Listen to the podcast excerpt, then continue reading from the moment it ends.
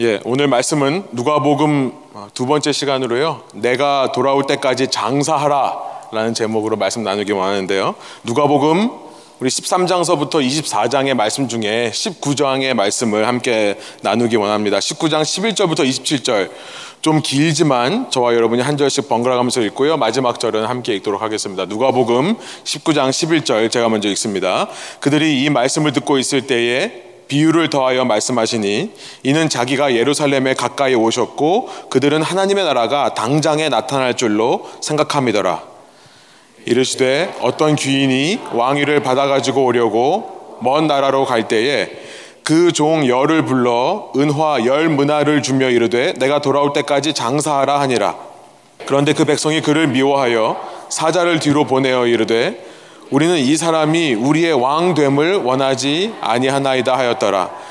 귀인이 왕위를 받아가지고 돌아와서 은화를 준 종들이 각각 어떻게 장사였는지를 알고자 하여 그들을 부르니 그 첫째가 나와 이르되 주인이여 당신의 한 문화로 열 문화를 남겼나이다. 주인이 이르되 잘하였다 착한 종이여 내가 지극히 작은 것에 충성하였으니 열 고을 권세를 차지하라 하고 그 둘째가 와서 이르되 주인이여 당신의 한 문화로 다섯 문화를 만들었나이다.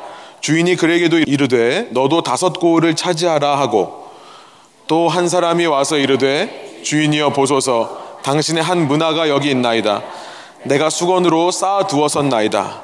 이는 당신이 엄한 사람인 것을 내가 무서워함이라. 당신은 두지 않은 것을 취하고 심지 않은 것을 거두나이다.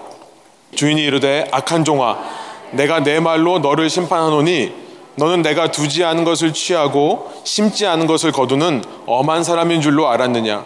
그러면 어찌하여 내 돈을 은행에 맡기지 아니하였느냐? 그리하였으면 내가 와서 그 이자와 함께 그 돈을 찾았으리라 하고 곁에 섰는 자들에게 이르되 그 한 문화를 빼앗아 열 문화 있는 자에게 주라 하니 그들이 이르되 주여 그에게 이미 열 문화가 있나이다. 주인이 이르되 내가 너희에게 말하노니 무릇 있는 자는 받겠고 없는 자는 그 있는 것도 빼앗기리라 함께 읽습니다. 그리고 내가 왕됨을 원하지 아니하던 저 원수들을 이리로 끌어다가 내 앞에서 죽이라 하였느니라 아멘. 함께 앉으셔서 말씀 나누겠습니다. 예, 누가복음 두 번째 시간이고요. 이번 주에는 저희가 누가복음의 남은 절반 13장서부터 24장까지를 이번 주간에 읽습니다. 저희 매주 설교가 성경을 창세기서부터 끝까지 계시록까지 읽는 것을 도와드리는 그런 구조로 진행되고 있기 때문에요. 매주 이제 다음 주에 읽으신 말씀을 기반으로 제가 주일날 설교 말씀을 전합니다. 어, 지난 시간에 누가복음 첫 시간을 하면서 누가복음의 주제는 이방인을 위한 복음이다. 이방인을 향해 가는 복음이다라고 했습니다. 복음은 단지 유대인들만을 위한 것이 아니라 이방인을 포함한 온 세상을 향해 가는 것이 복음이다라고 말씀을 나누었죠. 누가라고 하는 사람은 바울과 함께 평생을 선교지를 다니면서 선교사로 살았던 사람입니다. 그런 그가 하나님의 구원 계획 속에는 유대인만이 아니라 이방인들도 포함된다는 사실을 직접 눈으로 보고 듣게 되었고요. 예수님은 단지 유대인만의 구원자가 아니라 이방인을 포함한 온 세상의 구원자라는 사실을 알리기 위해 이제 펜을 들고 이 누가복음을 기록했다고 말씀 나누었습니다. 이방인이라는 단어, 더 젠타일이라는 말은 유대인 외에 다른 민족을 가리키는 말로요. 유대인만 이 단어를 씁니다. 이방인끼리는 서로 이방인이라고 안 그러죠. 유대인들만 유난히 유대인과 아닌 사람들 이렇게 나누어서 불렀어요. 유대인이야말로 어떻게 보면 편가르기를 참 좋아하는 민족이었다는 생각이 듭니다. 우리가 이 시대에 유대인이라고 하면 영적으로 말하면 믿는 사람들일 겁니다. 우리가 믿는 사람으로서 우리의 이방인은 누구인가? 지난 시간에 그것을 이웃이라는 단어로 풀어서 말씀을 드렸죠. 우리의 이웃이 누군가? 우리가 품어야 할 사람들, 아마 작게 보면 불신자일 겁니다. 하나님을 믿지 않는 사람들. 그런데 크게 보면 나 외에 다른 사람들이 전부 이방인에 포함된다는 사실을 우리는 깨달을 수 있어야 됩니다. 이방인한 말뜻 자체가 그거예요. 우리 외에, 나와 똑같은 사람 외에 다른 사람들. 나와 나이가 다른 사람들, 나와 취향이 다른 사람들, 나와 자라온 환경이 다른 사람들, 나와 성향과 성품이 다른 사람들, 아마 그런 사람들이 전부 이방인에 포함될 겁니다. 그런 사람들에 대해서 우리가 예수님처럼 긍휼한 마음을 품을 수 있게 될 때에 그것은 놀랍게도 그들만을 살리는 것이 아니라 우리를 살리는 비결이 된다는 것을 지난 시간 살펴봤어요. 누가복음이라는 책이 이렇게 이방인을 향한 복음, 이방인들을 위한 복음, 그 온 세상의 구원자로 오신 예수님을 그리다 보니까요. 자연스럽게 아마 당시 유대인들이 이 누가복음이라는 책을 읽으면 참 이해가 되지 않는 구절들이 있겠다라는 생각이 듭니다. 왜냐하면 유대인들이 전통적으로 자라면서 배워온 구원자에 대한 생각과 기대를 많이 뒤엎으시기 때문에 그래요. 이 누가복음이요. 전통적인 유대인들에게는 예수님으로 인해 시작된 하나님의 나라라는 것이 참 이해하기 힘들었을 것입니다. 사람은 누구나 내가 익숙한 것이 편하죠. 또 내가 익숙한 것이 내가 아는 전부입니다. 그거밖에 몰라요. 더 나아가서 내가 익숙한 것이 옳다라고 생각을 합니다. 참 안타까운 모습이에요. 예수님은 유대인들만을 위해서가 아니라 이방인들 포함한 온 세상을 위해서 오셨는데 유대인들은 자신들이 이해하는 메시아, 왕이라고 하는 존재, 그 개념에서 벗어나지를 못하는 겁니다. 그러니까 이 땅에 진짜 메시아가 오셨는데도 그 메시아를 알아보지를 못하는 거죠. 유대인에게 있어서 메시아가 이루는 하나님의 나라라는 것은요, 쉽게 말하면 이겁니다. 이 세상이 끝나고 나서 시작되는 나라예요. 유대인들이 생각하는 종말론적인 사상이 있습니다. 여러분 종말이라는 것이 주보에 있습니다만 eschatology라고 하는데 끝에 대한 생각이에요. 새로운 세계, new age, 새로운 세상이 어떻게 올 것인가? 유대인들은 이렇게 이해를 했습니다. 지금 세상이 끝나면 새로운 세상이 시작될 거다. 아마 유대인만이 아니라 인간의 본성적인 생각이 그래요. 그렇죠. 한국 사람들도 옛날에 이승저승 이런 말을 많이 했죠. 그래서 기독교를 이해할 때도 이승 저승, 죽어서 가는 곳이 천국. 이렇게 많이 이해를 해왔습니다. 유대인들도 예외가 아니었어요.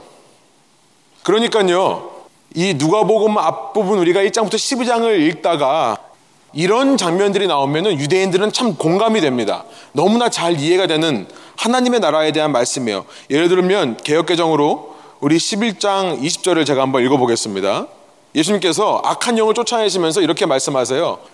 내가 만일 너희가 말하는 대로 내가 악한 영이기 때문에 악한 영을 쫓아내는 거면 사탄이 서로 싸우는 거기 때문에 서지 못한다. 근데 만일 내가 하나님의 손을 힘입어서 악한 영을 쫓아내는 거면 하나님의 나라가 이미 너희에게 임했느니라. 이렇게 말씀하신 적이 있어요.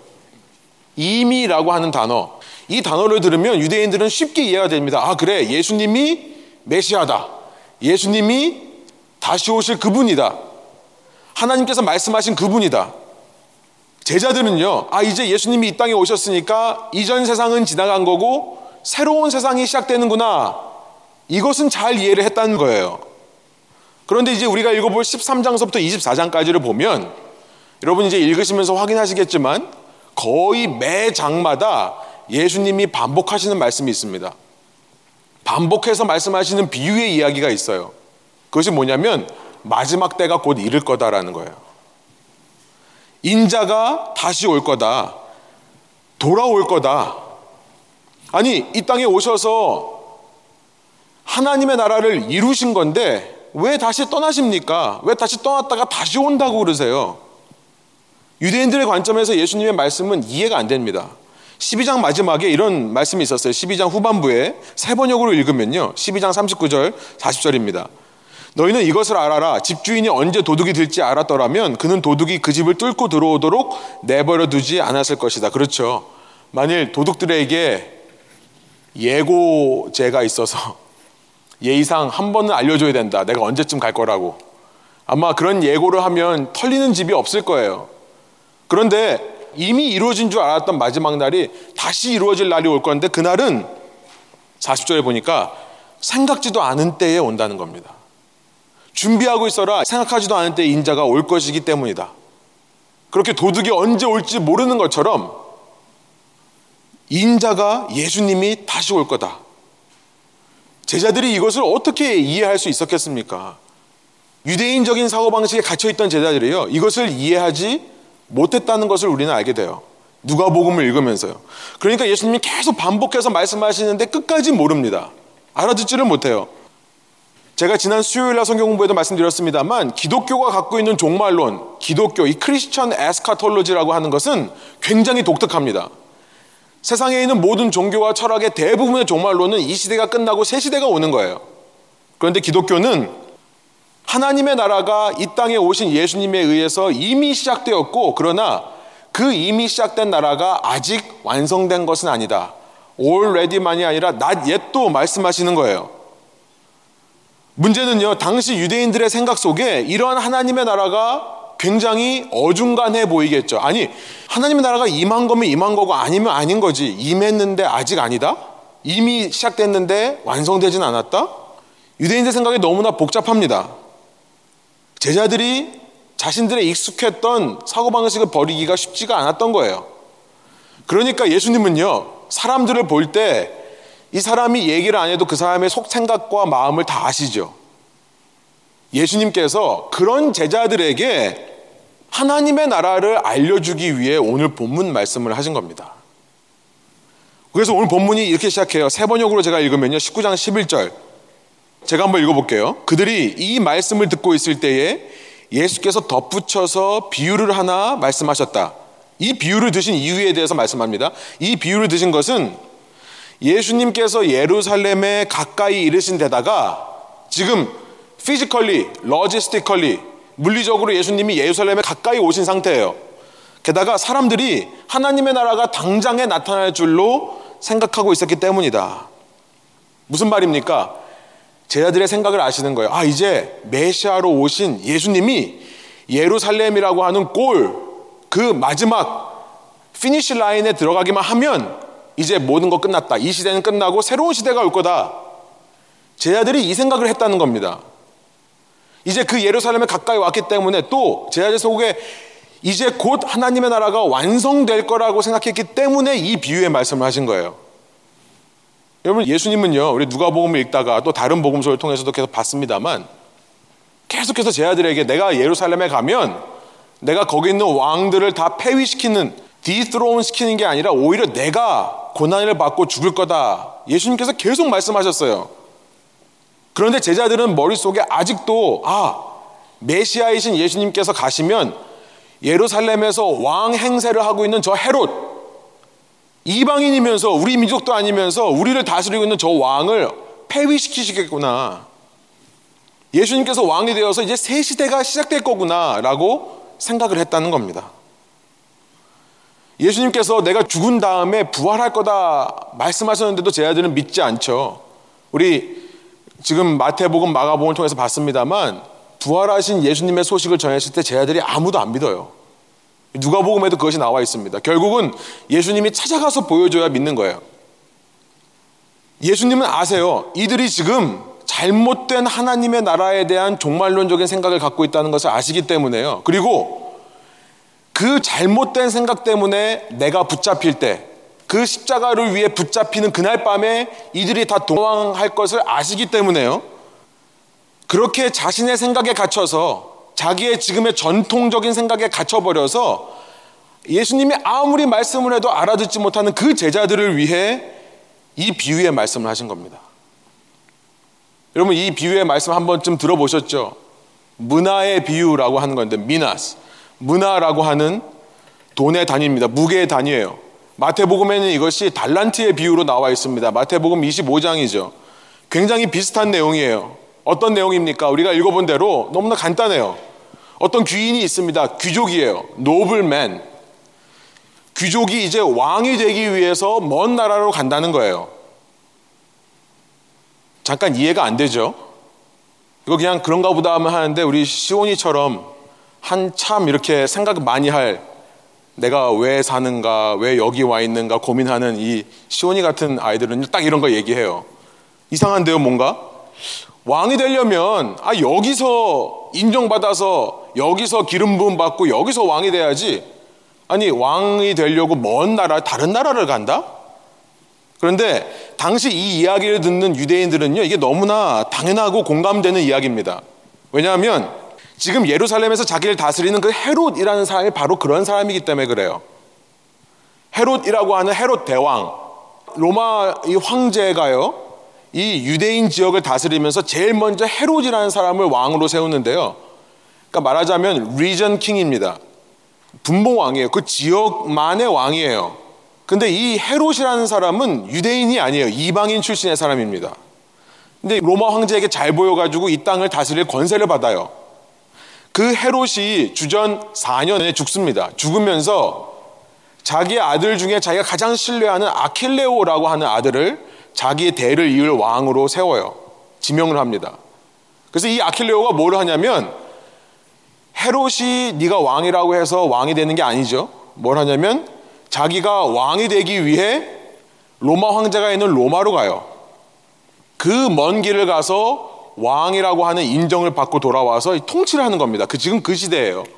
헤롯 아킬레오의 시대예요. 그러니까 그 유대인들이 들었을 때 아, 이거 너무나 잘 아는 얘기. 아마 공감이 됐겠죠. 예수님의 포인트는 뭐냐면요. 예수님께서 이 땅에 오셔서 십자가에서 죽으심으로 이 땅의 죄인들이 의인이 되는 이 땅의 죄인들이 하나님의 백성이 되는 이 놀라운 일들이 이루어집니다. 이것이 예수님께서 이 땅에 시작하신 하나님의 왕국이에요. 죄인들이 의인이 되는 은혜로 아무런 값 없이 의롭다함을 받는 시대.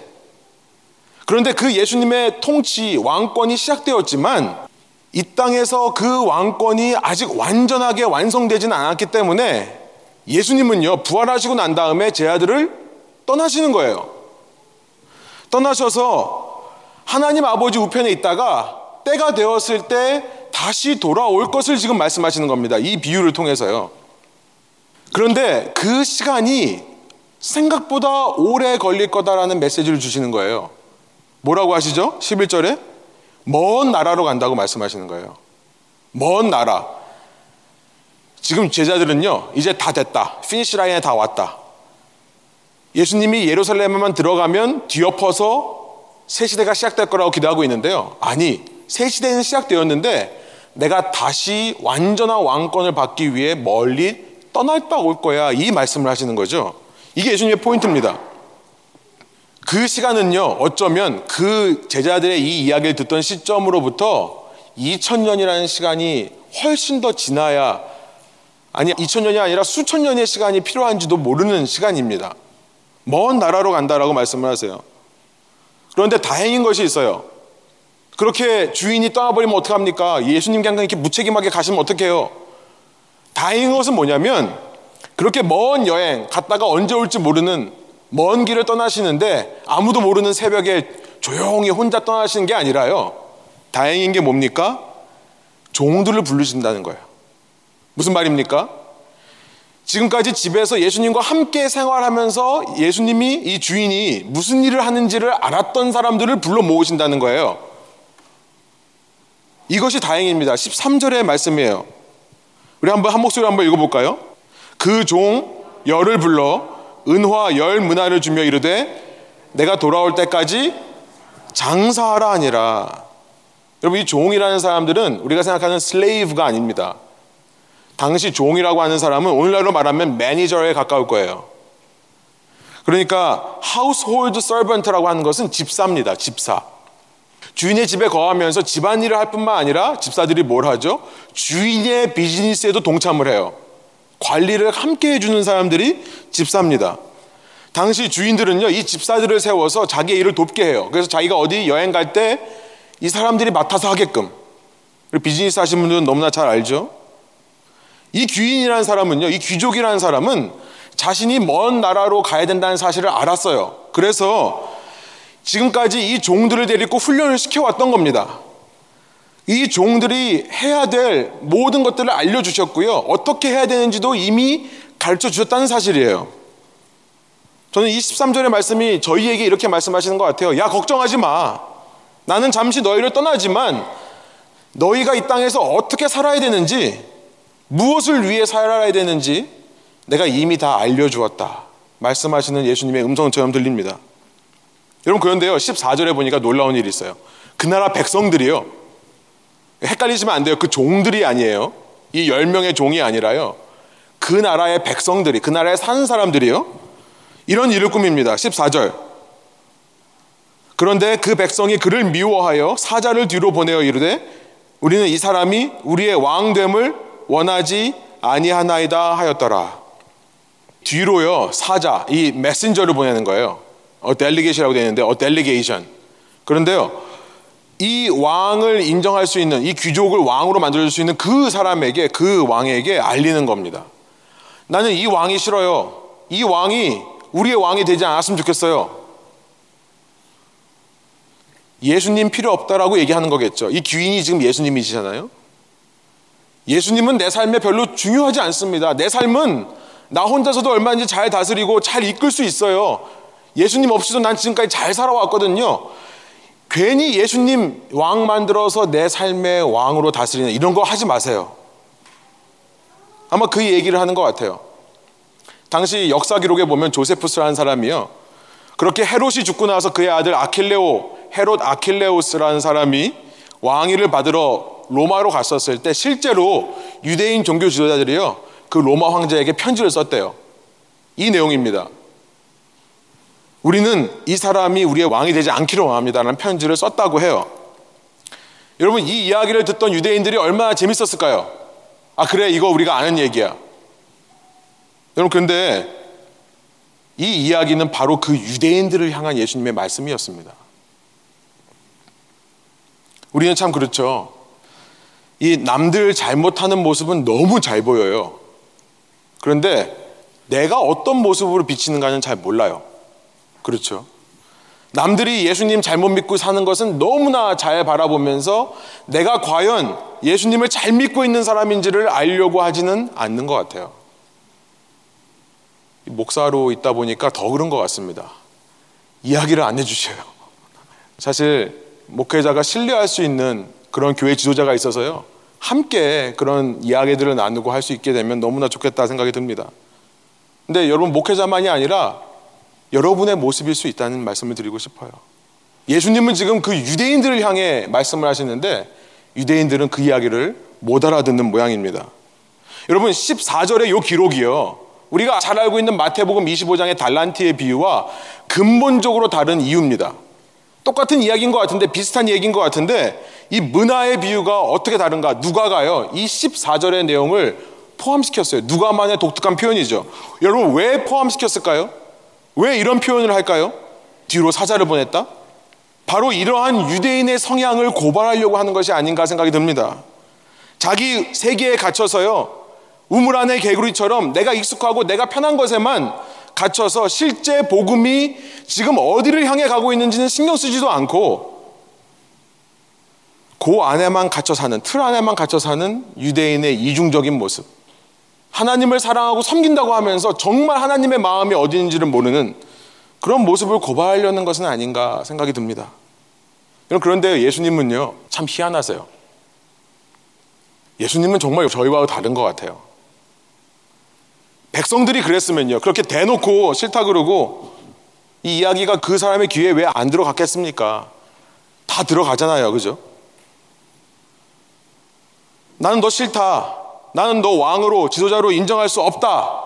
라는 말을 들었으면요. 여러분 이 귀인이 가서 왕위를 받아가지고 올 때 제일 먼저 해야 될 일이 뭘까요? 15절입니다. 15절에 보니까 제일 먼저 무슨 일을 해야 돼요? 신기하죠. 저희 같으면요. 아니, 상식적인 세상의 생각은 뭐냐면 그랬던 사람들을 숙청합니다. 제거해요. 리무브 시켜요. 아니면 최소한 여기서 나가라고 하죠. 엑사요. 이게 귀향 보냅니다. 아닌가요? 맞죠? 보통은 그렇게 하죠. 나를 반대하고 나라에 신소리했던 사람들을 쫓아냅니다. 보통 그래요. 그런데 이 비유의 이야기 속에서 우리가 놓치지 말아야 될 예수님의 성품이 있어요. 정말 신기한 희한한 성품이에요. 그것은 뭐냐면 예수님의 관심은 거기에 있기 전에 다른 데 있다는 거예요. 물론 예수님도 공의로우신 분이세요. 예수님은요, 하나님은요, 공의로운, 정의로우신 분이세요. God is just. 공의로우세요. 그러니까 공의롭다는 말은 뭡니까? 잘못이나 심판받아야 될 것을 그냥 넘기는 분이 아니라요. 그래서 짚고 넘어가시는 분이에요. 여러분, 우리가 누군가를 신뢰하려면 똑같은 기준을 적용하는 사람을 신뢰합니다. 그렇죠? 물론, 나에게만 더 잘해주면 제가 신뢰할 수 있을 것 같지만 사실 우리는 안 그래요. 어떤 경우에도 똑같은 기준을 적용하는 사람들을 정말 신뢰해요. 하나님을 신뢰하기 위해서는 하나님에게 공의라는 성품이 있어야 됩니다. 그러니까 27절 당연한 말이에요. 우리는 이걸 잔인하게 들으면 안 됩니다. 그리고 내가 왕됨을 원하지 아니하던 저 원수들을 이리로 끌어다가 내 앞에서 죽이라 하였느니라. 여러분 우리는요. 우리의 본성적인 생각은 14절에서 바로 27절로 건너뛰어야 돼요. 예수님이 희한하신 것, 예수님의 성품이 우리와 다른 이유가 뭐냐면요. 그 27절 사이에 15절부터 26절의 말씀이 들어있다는 사실입니다. 이게 신기한 거예요. 무슨 말입니까? 예수님에게 있어서는요, 원수 갚는 일보다 이 땅의 옳고 그름을 심판하여 판단하시는 일보다 나의 적들, 나를 싫어하는 사람들을 쫓아내고 숙청하는 것보다 더 중요한 일이 있다는 사실이에요. 예수님께는요, priority가 다릅니다. 물론 공의로우세요. 그런데 그 전에 해야 될 일이 있다는 거예요. 그것이 뭡니까? 그것이 바로 그의 비즈니스예요. 이렇게 말씀드리면 아유 또 예수님이 무슨 장사하시는 분이냐? 예, 비즈니스라고 해서 여러분 세상처럼 그런 세상적인 이익을 남기는 비즈니스를 말하는 게 아니죠. 예수님이 내 원한을 풀고 나의 억울함을 풀기 전에 가장 먼저 이 땅에 오실 때 할 일은 뭐냐면 비즈니스 정산이라는 겁니다. 이 비즈니스가 뭘까요? 여러분 재밌는 게 뭐냐면 이 이야기 전에 이미 말씀하셨어요. 그 비즈니스가 뭔지요. 우리 오늘 본문 시작 11절을 다시 한번 볼까요? 11절을 보시면 이렇게 시작했습니다. 오늘 본문이요. 그들이 이 말씀을 듣고 있을 때에 비유를 더하여 말씀하시니 세 번역이에요. 자, 뭐라고요? 이 말씀을 듣고 있을 때 아마 우리 시온이 같은 친구들은 처음에 이거 읽을 때 아, 이거 이 말씀이 뭔가 궁금했을 거예요, 아마. 이 말씀을 듣고 있을 때에 비유를 더하여 말씀하시니 이는 자기가 예루살렘에 가까이 오셨고 이렇게 말씀하시는 거예요. 그러니까 여러분 이 문화의 비유 누가복음 19장 12절부터 27절에 나와 있는 이 문화의 비유라는 것은 그 자체가 중요한 메인 말씀이 아니라 이것은 어펜딕스 같은 겁니다. 부록이에요. 어떤 중심 이야기에 붙어 있는 또 다른 작은 이야기. 우리가 밥을 시킬 때 우리 뭐 깍두기 시키지 않잖아요. 된장찌개 시키면 깍두기가 따라 나오는 그런 것처럼 밥에 따라 나오는 반찬 같은 거예요. 여러분 그러면 그 밥이 뭡니까? 그 중심되는 이야기가 무엇이었습니까? 우리는 그 앞으로 가야 돼요. 11장에 나오는 사케오의 이야기입니다. 사케오의 이야기예요. 여리고에 사는 세리고 부자인 사람입니다. 11장 2절이에요. 이 사람은 모든 것을 다 소유한 것처럼 보입니다. 하나 빼고요. 키. 키가 작아요. 그래서 예수님을 보려고 뽕나무 위에 올라갑니다. 그 뽕나무 위에까지 올라온 그의 열심을 보시고라고 우리는 생각하지만 아니죠. 말씀을 읽어보면요. 그가 그렇게 열심히 있어서가 아니라요. 예수님이 그에게 하시고 싶은 메시지가 있고요. 그보다 그 사개오를 통해 제자들에게 하시고 싶은 말씀이 있으셔서 그의 집에 머물겠다라고 말씀하신 것을 우리는 발견하게 됩니다. 여러분 세리라고 하는 사람은 당시 사회에서 계층이 있다면 이방인 밑에 있는 사람들입니다. 유대인들이 이방인들보다 더 싫어하던 사람들이 세리예요. 이들은 속이는 거짓말 장애들이고요. 로마 정권을 위해 이 유대인들의 혈세, 이 blood money를 뺏어서 바치는 돈밖에 모르는 피도 눈물도 없는 자들이 세리였습니다. 그런데 그가 감동을 해요. 예수님이 자기 집에 오시거든요. 유대인의 생각에 집에 간다는 것은 acceptance를 말합니다. 인정한다는 얘기예요. 유대인들은요, 내가 인정하지 않는 사람 집 안 갑니다. 반대로 그 집에 간다는 것은 인정한다는 의미예요. 그런 예수님이 이런 나를 위해 우리 집에 오셨다. 이런 나를 accept, 인정해 주시는 거구나. 예수님은 그런 분이구나라는 것을 깨달을 때 그가 마음이 녹아요. 그래서 뭐라고 말합니까? 누가복음 19장 8절에 세 번역으로 이렇게 말합니다. 사개오가 일어서서 주님께 말씀 말하였다. 주님 보십시오. 내 소유의 절반을 가난한 사람에게 주겠습니다. 또 내가 누구에게서 강제로 빼앗은 것이 있으면 네 배로 하여 갚아 주겠습니다. 무슨 말이에요? 여러분 이 사람은 지금까지 전부 강제로 뺏었던 사람입니다. 누가 세리아한테 자발적으로 돈을 줘요? 자기의 모든 소유를 다 팔겠다는 거예요. 주겠다는 것을 말하는 겁니다. 그때 예수님께서 기가 막힌 말씀을 하세요. 9절입니다. 예수께서 그에게 말씀하셨다. 오늘 구원이 이 집에 이르렀다. 이 사람도 아브라함의 자손이다. 뭐라고요? 이 세리가 아브라함의 자손이라고요. 여러분, 9절의 대목에서 전통적으로 내가 유대인인 것을 자랑스럽게 생각했던 사람, 내가 지금까지 신앙생활을 하면서 얼마나 많은 업적을 이루었고 뭐 얼마나 많은 경험들을 했다. 이런 뿌듯함이 있는 선민 사상을 갖고 있던 유대인들은요. 더 이상 예수님 따르지 않았을 겁니다. 어떻게 이 사람이 아브라함의 자손이 돼? 나같이 혈통적으로 아브라함 자손인 사람이 정말 11조 바치고 구제하고 헌금하는 이런 사람이 유대인, 유대인 중에 유대인, 아브라함의 후손이 되는 거지. 여러분 그러고 나서 예수님께서 그 메인 이야기를 말씀하세요. 이 땅에 예수님께서 오신 목적, 예수님의 비즈니스가 뭔지를 말씀하십니다. 우리 10절 한번 한 목소리 읽어볼까요? 인자는 잃은 것을 찾아 구원하러 왔다. 이 이야기를 하셔놓고 제자들이 오해를 하는 거예요. 하나님의 나라가 당장 임할 거라고 생각하기 때문에 이들의 잘못된 종말론적인 사상을 고쳐주기 위해 이어서 덧붙이신 말씀이 바로 문화의 비유라는 겁니다. 인자는 잃은 것을 찾아 구원하러 왔다. 인자는 잃은 것을 찾아 구원하러 왔다. 이것이 내 비즈니스다. 여러분, 주인이 먼 나라 갔는데요. 제 아들이 알아요. 요 나라 갔다가 금방 올 거야. 가는 척만 하는 거지 사실 안 가실 수도 있어. 여러분 이런 생각을 한다면 이 제자들이 그 비즈니스 할까요? 안 할까요? 안 하죠. 빨리 오시기를 기다리겠죠. 어떻게 든지 빨리 오십시오. 예수님이 중요한 비즈니스가 있는데요. 이 비즈니스를 제자들이 잘못된 종말론으로 오해해서 진정으로 해야 될 걸 안 할까봐 문화의 비유를 말씀하셨다는 거예요. 열 명의 종들이 있습니다. 한 종에게 한 문화씩을 맡겨요. 열 문화를 맡겨요. 문화, 이 미나스라는 것이 얼마나 큰 돈인지는 중요하지 않습니다. 뭐 학자들은 달란트의 16분의 1이라고 해요. 별로 중요하지 않으니까 뭐 마태복음의 달란트의 비유가 더 중요하다 이렇게 얘기를 하는데요. 전혀 그렇지 않습니다.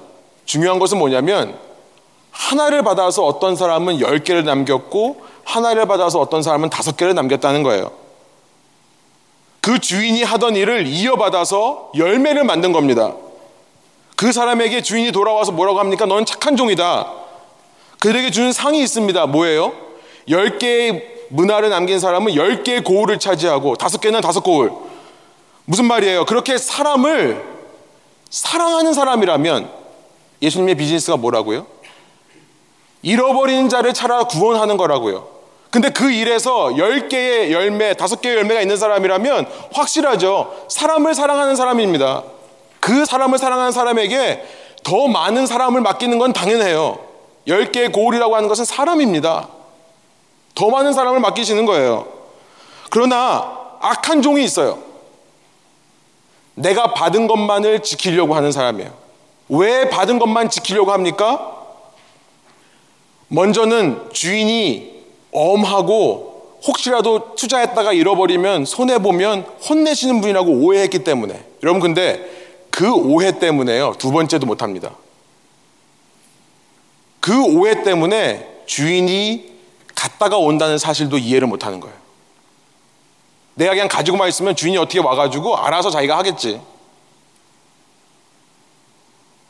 예수님께서 말씀하세요. 잃은 것을 찾으려 하지 않고 잃어버린 자를 찾아 구원하는 이 일에 동참하지 않고 이미 찾은 것만, 이미 내가 받은 은혜만 지키려고 하는 사람은 세상 사람들보다도 못한 사람이다.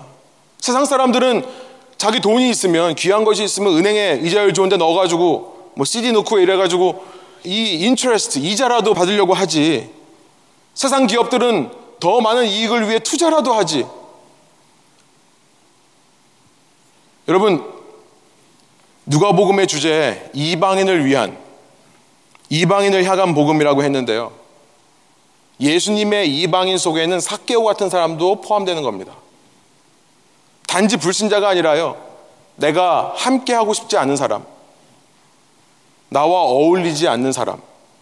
그러나 나는 그 사람이 인정이 안 되고 나는 그 사람이 사실 없어졌으면 좋겠어도 예수님께서 그 사람을 보시면서 저 사람은 내가 잃어버린 사람이라고 한다면 그가 바로 내 이웃이고 하나님의 구원 계획 속에 어떻게든지 내가 끌어다가 밀어 넣어야 될 이방이라는 사실을 우리가 깨달아야 되는 것입니다. 여러분 교회를 이루면서 왜 자꾸 우리가 우리 익숙한 것에만 우리 편한 것에만 내가 신앙생활 했던 것들만 그렇게 하는 것이 아니라 왜 자꾸 새로운 시도들을 하고 여기서 머물지 말고 우리가 받은 것들을 나누어 주자라고 얘기를 합니까? 여러분 왜 교회가 그런 노력들을 합니까? 그리고 왜 그런 봉사의 기회들이 자꾸 만드는 거죠? 저는요, 섬김의 기회가 그래서 중요하다고 생각합니다. 머리로만 아는 신앙이 아니라 섬겨야 정말로 이 신앙이 소유되는 거예요. 여러분, 왜 이런 일을 합니까? 이유는 한 가지예요. 예수님에게 있어서 가장 중요한 것이 있기 때문에 그래요. 여러분, 그렇게 먼 나라로 여행 간 예수님께서 고민하신다면 밤마다 잠을 설치면서 늘 그 고민을 하시는 것이 있다면 뭐겠습니까? 뭘까요? 그렇게 나를 미워하는 사람, 싫어하는 사람 때문에 괴로워서요? 그가 내게 했던 말 때문에, 그가 내 뒤에서 이 왕에게 사신을 보내가지고 했던 그 편지 때문에 힘들어 하실까요? 아니요. 예수님의 관심은요, 잃어버린 내 자식을 걱정하시는 겁니다. 그거 외에는 없어요. 여러분, 이게 부모의 마음 아닙니까? 이게 부모의 마음이죠. 남에게 욕을 먹어도, 아니, 사실 욕 먹을 짓을 하면 안 됩니다만, 남이 보기에 이해가 안 되는 일이라 할지라도, 여러분, 우리가 자식을 위해 체면 차리지 않잖아요. 자식이 어려운 일 있으면 뛰어들잖아요. 예수님의 마음이 그렇다는 거예요. 지금 예수님께서 먼 나라를 여행하시면서 그 마음으로 다니신다는 겁니다. 지금도 이 땅에는요, 예수님 싫어하는 사람들이 있어요. 정면으로 예수님의 존재를 부정하는 사람들이 있어요. 그러나 예수님의 마음은 너 때가 되면 너 두고 봐. 내가 가면 너 혼내줄 거야. 이 마음으로 사시는 분이 아니라 어떻게 해서든지 그줄 중에 하나라도 찾기 위해서 사신다는 거예요. 그 고민을 하고 있다는 겁니다. 예수님께서 그래서 돌아오실 때 가장 먼저 하는 일은 공의를 실현하는 일이 아니라 그 전에 누구를 찾아오세요? 종들을 찾아오신다는 거예요. 종들을 찾아오신다는 사실. 그가 왕이 되어서 오실 때 제일 먼저 찾아올 사람들은 여러분과 저예요. 이 세상을 심판하러 오기 전에 우리에게 오서 물어보십니다. 내가 말한 대로 너희는 했느냐?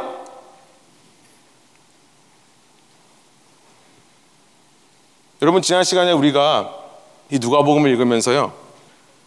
우리의 이 받은 은혜를 이방인에게 흘려보내는 첫 번째 마음, 긍휼한 마음에 대해서 나눴죠. 그것이 예수님의 마음이다. 이 시간에는 두 번째로 나누기 원합니다. 왜 우리가 이런 일들을 해야 되는가? 왜 우리가 힘들게 이런 사역에 동참해야 되는가? 왜냐면요. 예수님의 마음이 그렇기 때문에 그래요. 그가 우리를 떠나실 때의 마음이 무엇이었을까? 그리고 돌아오실 때 어떤 마음으로 돌아오실까를 알면 우리는 이방인을 위한 복음, 이방인을 향한 복음에 자발적으로 동참할 수밖에 없을 것입니다. 참된 종말론, 나만 구원받으면 된다 가 아니라요. 먼저 믿게 된, 먼저 구원받은 우리에게 찾아야 될 것이 있다는 사실, 잃어버린 자가 있다는 사실을 깨닫는 것이 참된 종말론인 줄 믿습니다. 여러분, 감사한 것은요, 이 악한 종, 그냥 자기 것만 갖고 있던 종을 예수님께서 쳐 죽이거나 쫓거나 하지 않으세요. 그 종도 그냥 인정해 주십니다. 종으로요. 그러나 우리 입장에서 생각해 볼 때 악한 종으로 살고 싶지는 않아요. 예수님께서 그러신다고 해서 평생을 악한 종으로 살고 싶지는 않습니다. 이 말씀을 통해 저와 여러분에게 주시는 메시지가 그것이 한 생각이 듭니다. 우리 것을 나눠주고 헌신하고 남을 위해 희생하는 일에 동참하자라고 하는 것은요, 단지 그 사람들만을 위한 것이 아니에요. 주님 다시 오실 때 주님께서 가장 먼저 우리에게 물어보실 거예요. 너는 이걸 가지고 무엇을 했느냐? 얼마만큼의 열매를 맺었느냐? 여러분, 그럴 때 이 사역에 순종하고 이 방향성에 우리가 헌신함으로 주님으로부터 잘하였다도 착하고 충성된 종이라고 하는 칭찬을 받게 되시는 저와 여러분 되기를 원합니다. 함께 기도하시겠습니다.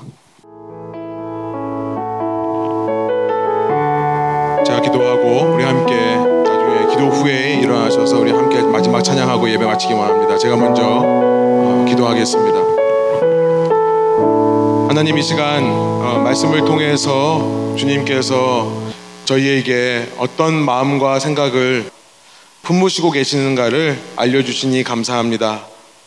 하나님 이 복음이 유대인을 넘어 이방인으로 흘러가는 것이 하나님의 마음이고 그 긍휼한 마음 주님께서 원수를 사랑하시는 마음으로 이 땅에 오셨는데 그 긍휼한 마음을 품으신 예수님을 닮아 우리도 긍휼한 마음을 가지고 그 사역에 동참하기를 원합니다. 그러나 주님 우리가 잘못된 종말론을 가지고 살아가지 않도록 인도하여 주옵소서.